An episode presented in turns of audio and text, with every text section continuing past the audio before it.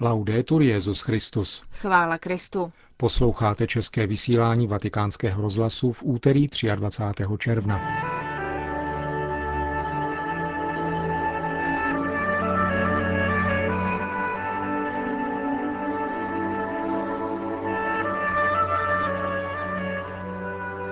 V Římě se bude zakončení roku svatého Pavla účastnit také delegace zastupující ekumenického patriarchu Konstantinopole Bartoloměje prvního. Předseda Papežské rady pro mezináboženský dialog kardinál Toran se zamýšlel nad otázkou, zda je třeba mít strach z islámu. Počet hladovějících překročil jednu miliardu, říká výroční zpráva organizace O S N pro výživu. To jsou hlavní témata našeho dnešního pořadu, kterým nás provázejí Markéta Šindelářová a Milan Glázer.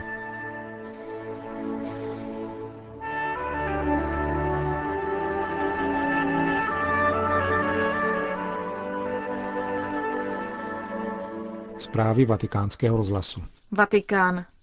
Nadcházejících oslav slavnosti svatých Petra a Pavla se v Římě, jehož jsou oba patrony, zúčastní, jak už se stalo tradicí, také delegace zastupující ekumenického patriarchu Konstantinopole Bartoloměje prvního.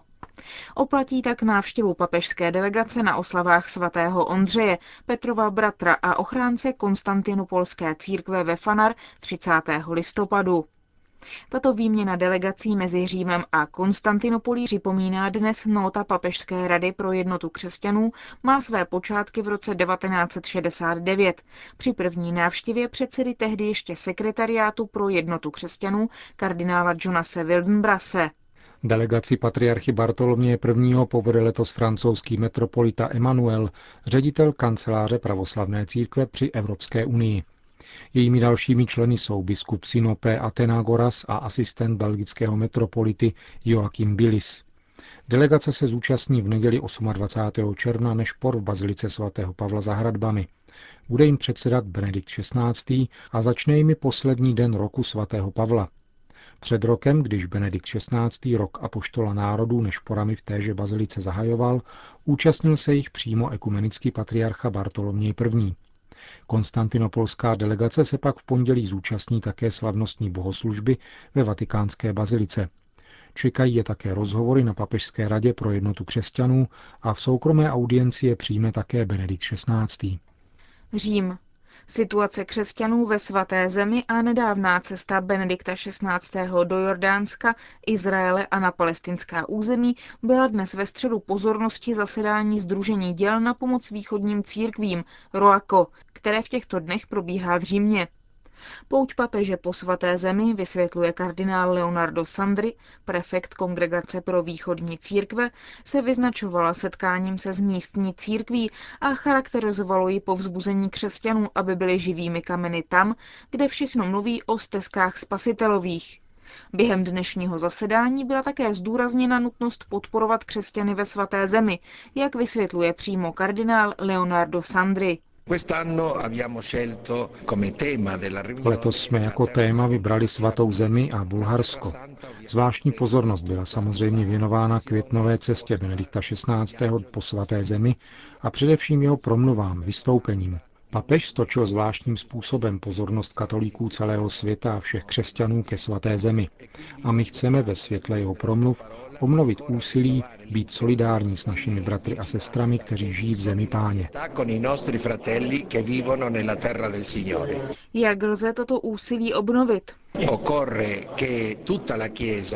Je třeba, aby celá církev byla štědrá a projevovala velkou milosrdnou lásku, aby všichni tito naši bratři, kteří dnes bohužel zemi Páně opouštějí, zůstali jako živí svědkové jeho cesty mezi námi.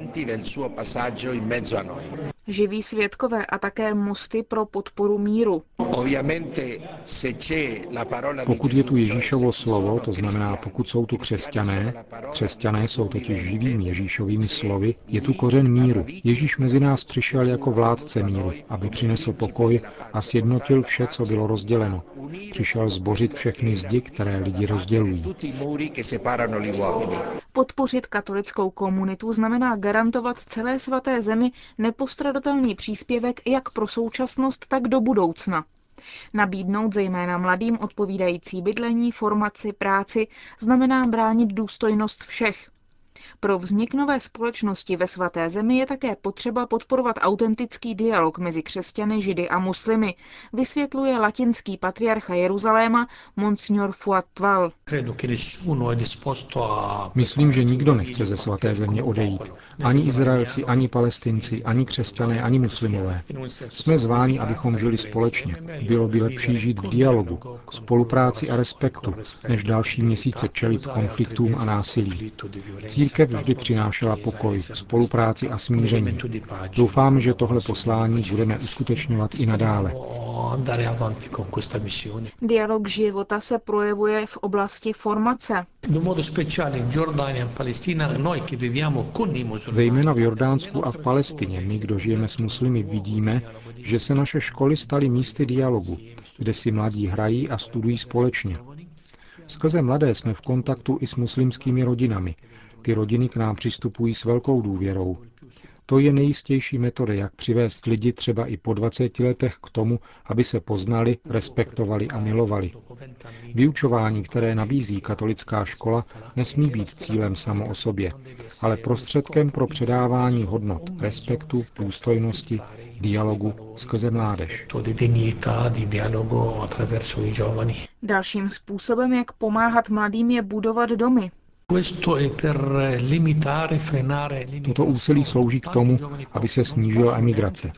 Mnohé mladé páry nemohou uzavřít manželství nebo vytvořit rodinu, protože nemají prostředky, aby si vybudovali domov. My prostřednictvím některých organizací můžeme zajistit ubytování pro mladé křesťanské páry. A to je jeden z mnoha způsobů, jak dát mladým naději a vyhnout se tak nebo snížit emigrace.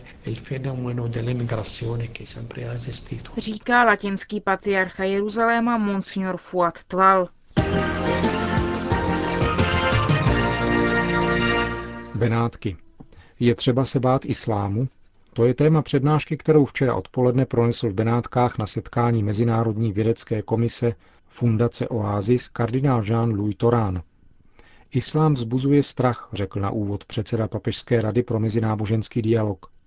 Podle mnohých toto náboženství přivádí k fanatismu, takzvané svaté válce, terorismu, poligamii, prozelitismu a tak dále. Avšak netřeba z něj mít strach. Setkáváme se totiž nikoli s náboženským systémem, ale s lidmi, kteří s námi sdílejí stejný osud, zdůraznil francouzský kardinál. Upozornil na to, že od islámu nás dělí mnohé. Chápání božího zjevení, osoba Krista, nejsvětější trojice, modlitba. Mnohé nás však také spojuje. Monoteismus, cítění posvátnosti života, chápání potřeby předávat mladým pokolením morální hodnoty, význam výuky náboženství v rámci školní docházky. Místní církve musí své vztahy k muslimům stavět právě na těchto základech, řekl předseda Papežské rady pro mezináboženský dialog. Za jednu z hlavních výzev považuje kardinál Toran potřebu, aby se otevřenější postoje některých představitelů islámu šířily mezi všemi jeho vyznavači.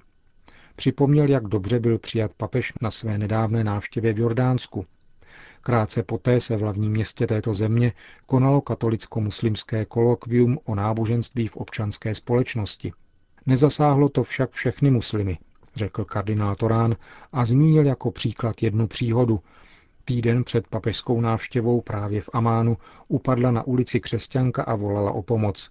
Dvě muslimky, které kolem této starší paní procházely, přitom řekly: my nemůžeme pomáhat nevěřícím. Předseda Papežské rady pro mezináboženský dialog kromě toho upozornil, že ze Saudské Arábie přicházejí pozitivní signály, konkrétně pokud jde o dovolení umožnit na nějakém místě slavení nedělní eucharistie. Katolíků žije v Saudské Arábii skoro dva miliony.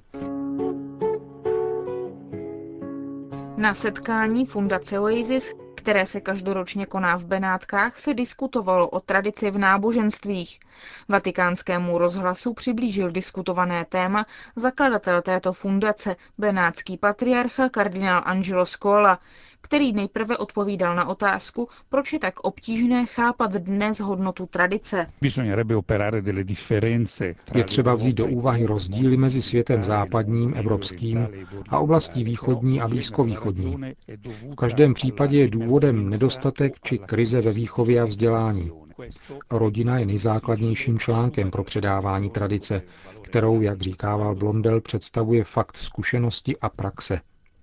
Tomuto faktu a těmto zkušenostem naše společnosti nepřikládají dostatečnou pozornost, což vyvolává generační zlom v rodinách mezi jednotlivými články. Tím se přijetí tradice jako praktické hodnoty stává obtížným.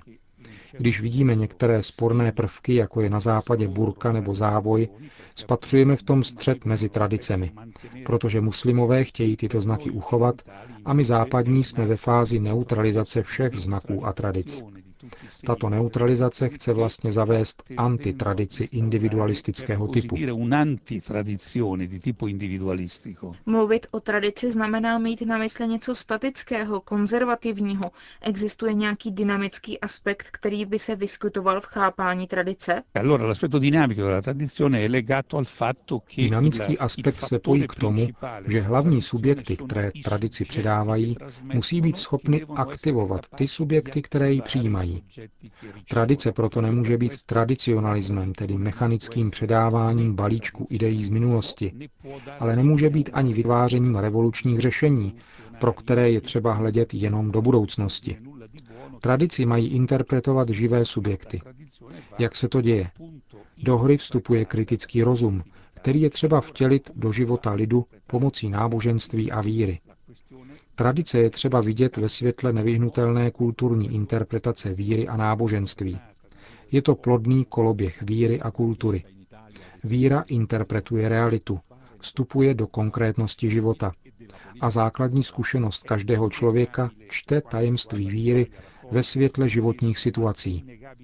Plodný koloběh víry a kultury žité subjektem, který podává tradici druhému, jenž ji přijímá, umožňuje, aby tradice zůstávala živá, neumrtvuje, otevírá pro budoucnost a umí i svolit ke změně. Síla náboženství spočívá především v tom, že je schopno konkretizovat univerzální hodnoty. Jsou-li podávány jenom abstraktně, jsou přijatelné obtížně. Jedině konkrétně žijící lidé je mohou přijmout jako vitální a konstruktivní postoje. A ty jsou pak také základem autentického občanství a občanské společnosti. Říká kardinál Scola o náboženské tradici. Řím. Organizace O S N pro výživu a zemědělství F A O sídlící v Římě vydala v těchto dnech alarmující zprávu o tom, že na světě trpí hladem více než jedna miliarda lidí. Ve zprávě se praví, že počet osob trpících hladem se oproti loňskému roku zvýšil o sto milionů a pokud nebudou přijata náležitá opatření, poroste i nadále. Světová banka odhaduje, že do roku dva tisíce patnáct zemře hladem mezi dvě stě až čtyři sta tisíci dětí ročně. Pro Vatikánský rozhlas komentuje tuto zprávu ze sídla zmíněné organizace Sergio Marelli. Po druhé během posledních pěti let F A O konstatuje, že počet lidí trpících hladem narostl o sto milionů. Myslím, že je to údaj, který by měl vést k velké změně v mezinárodní politice. Nejvíce jsou postiženy chudé země, a to vše v důsledku krize. Třeba, že někdo tvrdí, že finanční krize se v životě nejchudších populací neodrazila. Odrazila, a to masivně. A bude zapotřebí investovat právě do těchto zemí, nemá-li se spirála hladu a chudoby v budoucnosti promítnout do ekonomií bohatých zemí. Bohužel je třeba říci, že sliby z loňského římského summitu F A O se neprojevily v konkrétních investicích do boje proti chudobě. Ze slíbených deseti miliard nedosáhla finanční pomoc ani poloviny. Konec zpráv.